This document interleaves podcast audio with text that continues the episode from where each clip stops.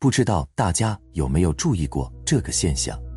我们在生活中经常会遇到很多的问题，于是我们便去找很多的方法来解决它，但我们会面临一个现实，就是发现这个问题永远都解决不完。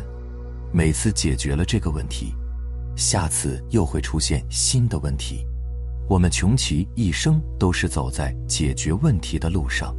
要么在解决当下的问题上绞尽脑汁，要么就走在解决问题的路上。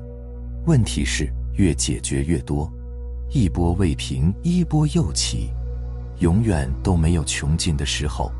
这就是我们的生命的状态，这是一种无解的生命状态，这是一种无可奈何的生命状态，这是一个一生都没有办法成功的一个生命状态。也就是说，在这样的生命状态里，我们永远面临的都是失败。那如何才能摆脱这样的状态，活出大自在呢？重点来了，那就是我们要跳出二元对立，进入高维视角来看待问题。接下来我会详细和大家讲解一下。我们俗语有一句话讲得很好：“道高一尺，魔高一丈。”也就是说，只要我们还处在二元对立里，你这个道你有一尺高，那么这个魔就会有一丈高，就是这个魔永远高于这个道，这是在二元里的现状。二元的道它没有办法解决二元的魔，为什么？因为二元的道不是真正的道，真正的道是什么？真正的道是高维的智慧。活在二元里的我们。就像那句诗说的一样，不知庐山真面目，只缘身在此山中。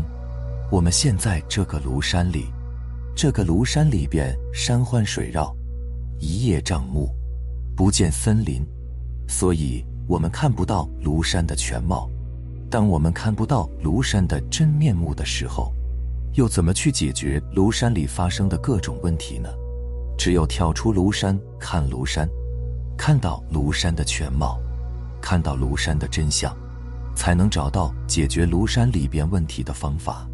也就是说，你必须提升你的维度，提升你的高度，提高你的智慧。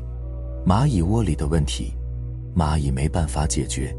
如果人去解决蚂蚁窝里的问题，那就是易如反掌。蚂蚁窝里的蚂蚁。永远不知道蚂蚁窝以外人间的世界是怎么样的，所以这里就涉及到一个眼光、心量、格局的问题，也就是为什么在高维里就可以很轻松的解决问题。其实高维视角的我们不以解决问题为导向。打个比方，在二元里是在一张皮上去拔毛，这个毛永远都拔不干净。因为无量无边，无数个毛等待着你去拔，可是，在高维，它不是去拔毛，它是直接剥皮，所以将皮剥掉，皮之不存，毛将焉附。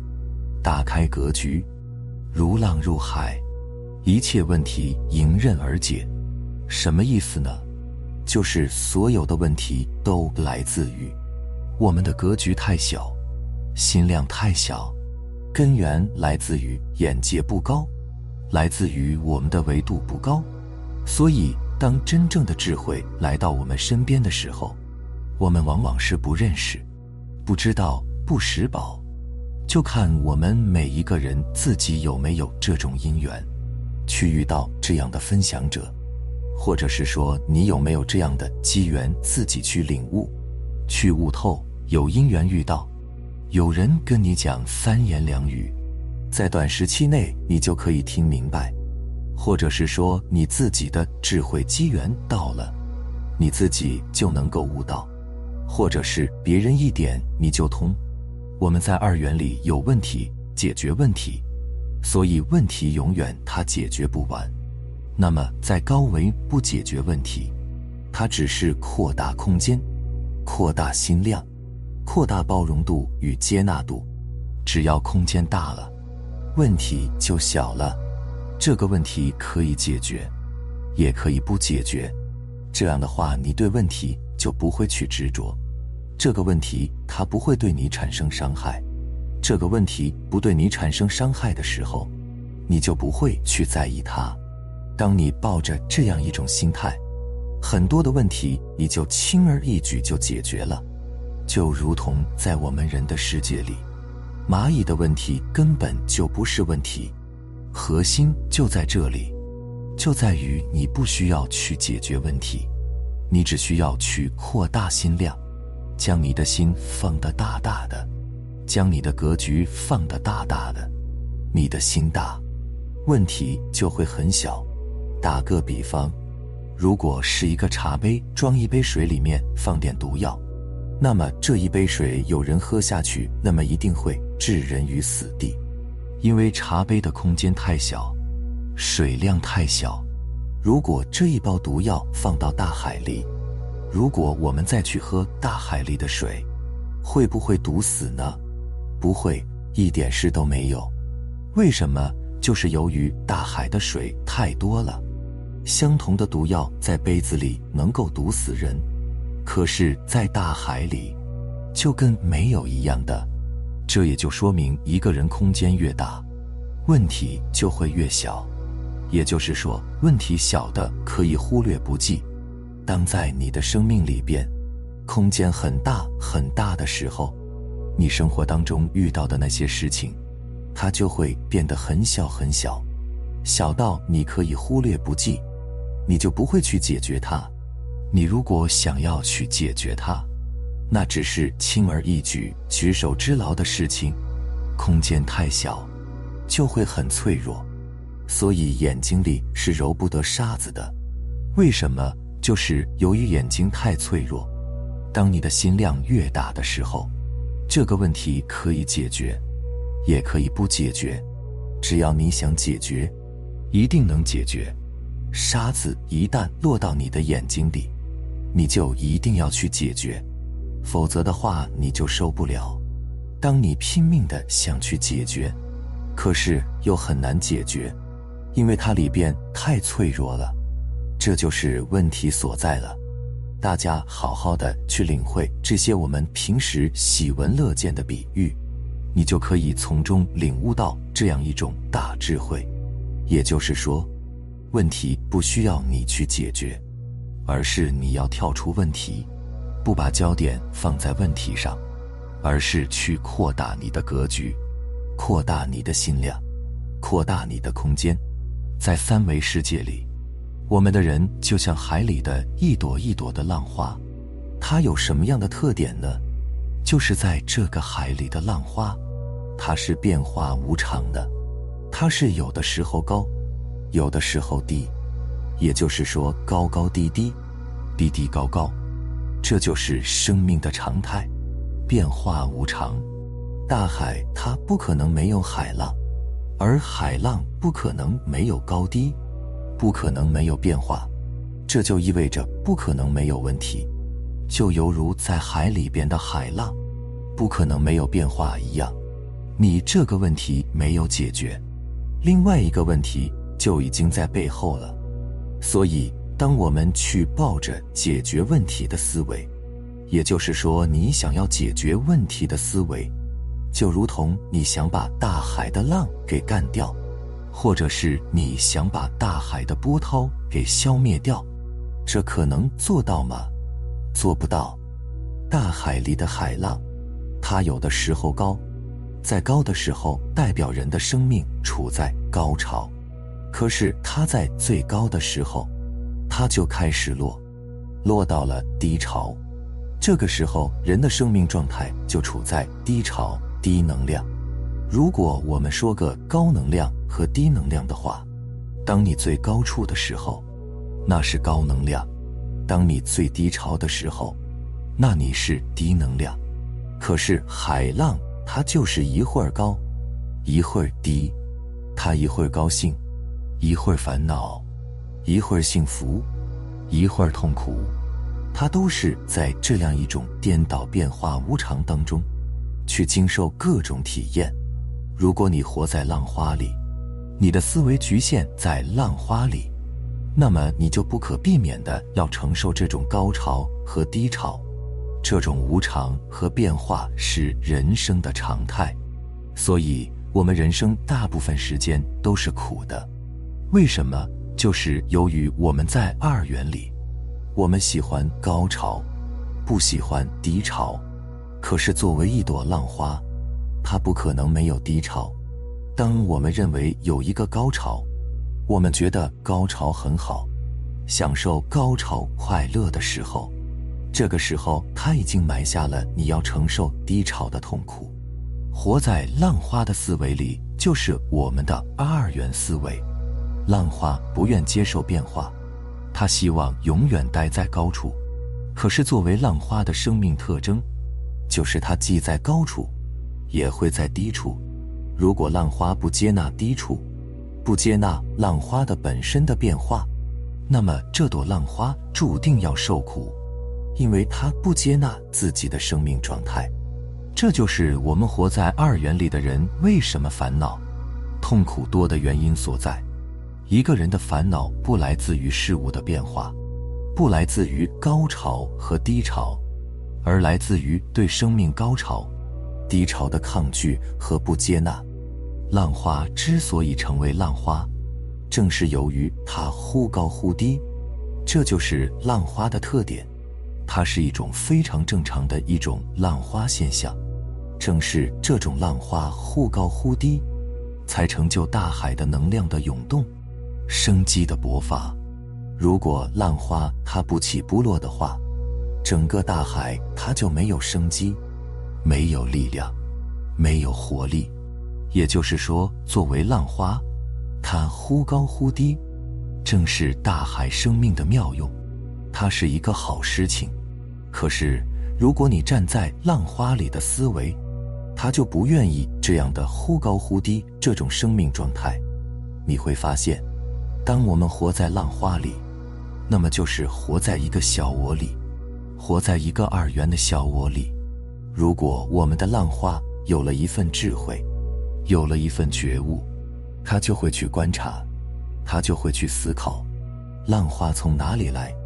它来自于大海，也就是说，浪花本身就是大海的一部分。或者是说，整个大海才是浪花的源头，或者是说，是它的本来面目。当这朵浪花一觉悟，将自己的思维从浪花的思维里扩大到整个大海的思维之后，他的世界就变了。如果从浪花来到大海，那么大海是无边无际的，那么大海它会以一个非常开心的、非常接纳。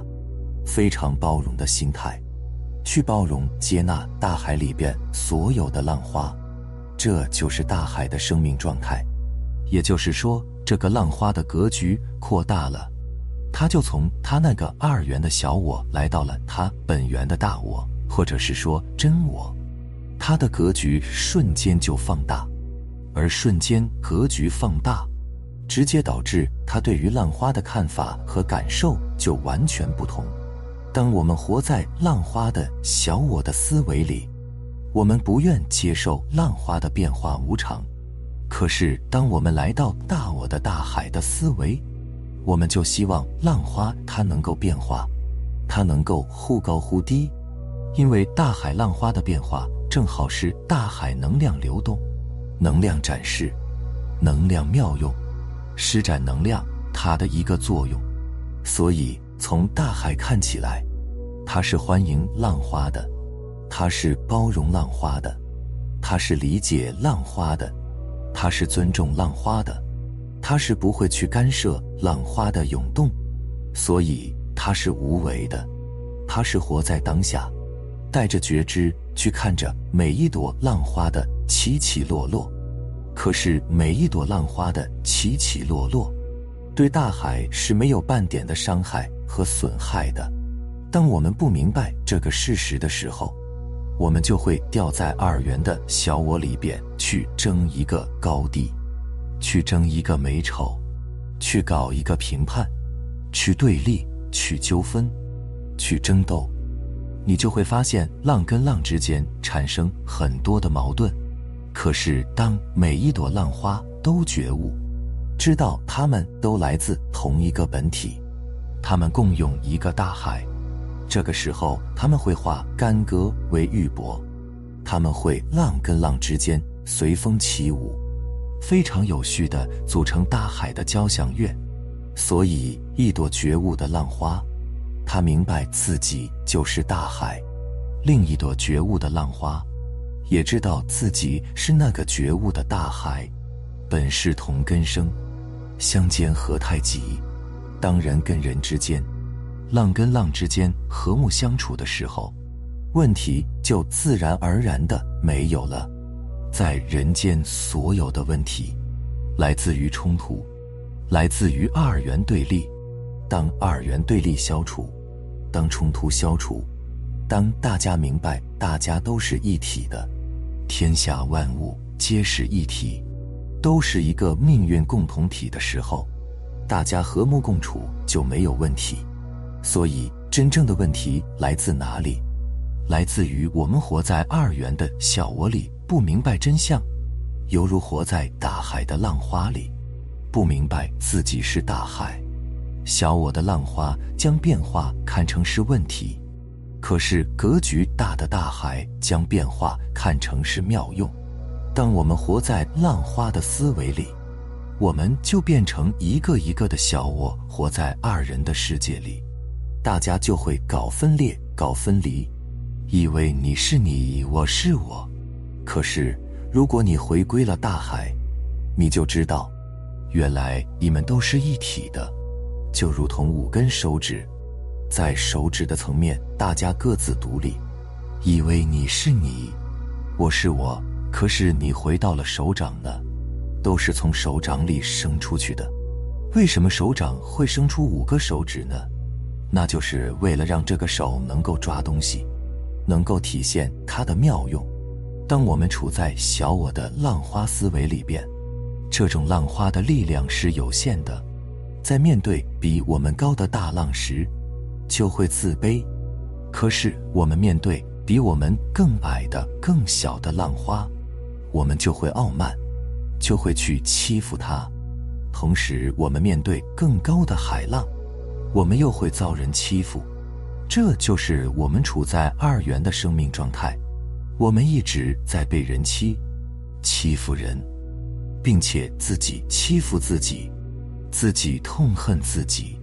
所以在我们的二元里，由于不明白真相，打不开心量，打不开格局，一点点事情，一点点问题，我们拼命的抓狂，拼命的手忙脚乱，拼命的去找各种各样的方法，去找各种各样的大师去解决你当下的问题。可是你会发现，一生都在手忙脚乱，问题层出不穷。你看不到自己的本来面目，不明白你的真正的身份是什么，所以就会活在颠倒梦想里，经受着一次又一次的烦恼，一次又一次的痛苦。如果你不从二元的小我思维里跳出来，那么烦恼永远都会跟随你，你的问题也永远解决不完。活在二元的浪花里边。他随波逐流，没有一刻活在当下。他要么就活在未来里，要么活在过去里。他说：“我曾经辉煌过，我曾经很高，但是现在却很低，很卑微。所以他就会有落差，就会有痛苦。所以他就是我们生命的状态，一时一刻都没有停过，都是在妄念里。”在未来里，在过去里，他回忆过去的辉煌，现在处于低潮，他要期待未来的高潮。那么未来高潮到了，他又生气傲慢，之后又开始往下跌。你看，这就是人生。可是当这个浪花真正回到大海，这个时候他的思维已经落到了大海，而在大海这样一种思维里。它是一种觉性思维，它是一种觉知的思维，它有什么特点呢？看大海，它是无边无际的，无限的包容接纳，无限的允许，而且它是如如不动的。浪花在动，可是整个大海它会动吗？大海就是那个空间，就是容纳浪花的空间。所有的浪花都是在大海的空间以内，所有浪花的能量都是大海的空间赋予的。当我们从浪花来到大海之后，从一个小格局来到一个大格局的时候，你就会发现它的力量是无穷无尽的，它的力量是取之不尽、用之不竭的。大海里所有的浪花之所以掀得那么高。全部来自于大海赋予的能量。你会发现，当一个人格局放大了，他的空间放大了，它能包容整个大海的浪花。那么，浪花不论怎么变化，都伤不到大海。这是其一。第二，大海它是时时刻刻都在当下，正是由于它无边无际的这样一种包容里边。包含着一种觉知，也就是说，大海里的每一朵浪花的一举一动，大海都是了了分明、清清楚楚。所以在大海的胸怀里边，浪花的过去，浪花的未来，浪花在当下，大海都是寥寥分明的。因为海浪的过去是大海安排，海浪的未来也是大海安排。海浪的当下，还是大海在安排。当我们一个人从小我局部的浪花回到大海的胸怀里边，你就会发现，一切都在你之内，一切都伤害不了你，一切都在当下里呈现。当我们回到大我的时候，回到真我的时候，回到大海的时候，你会发现，没有过去，没有未来。只有当下的状态，因为所有一切的变化，大海寥寥分明。这个寥寥分明的大海的意识，就是觉知。也就是说，我们怎么样可以从浪花来到大海呢？就是让这朵浪花提起觉知，然后将觉知放大，越来越大的时候，大到最后有一天跟整个大海的意识能够合一。那么浪花就变成了大海，叫如浪入海。当浪花的意识回归到大海的意识的时候，它的格局一放大，就从浪花变成了大海。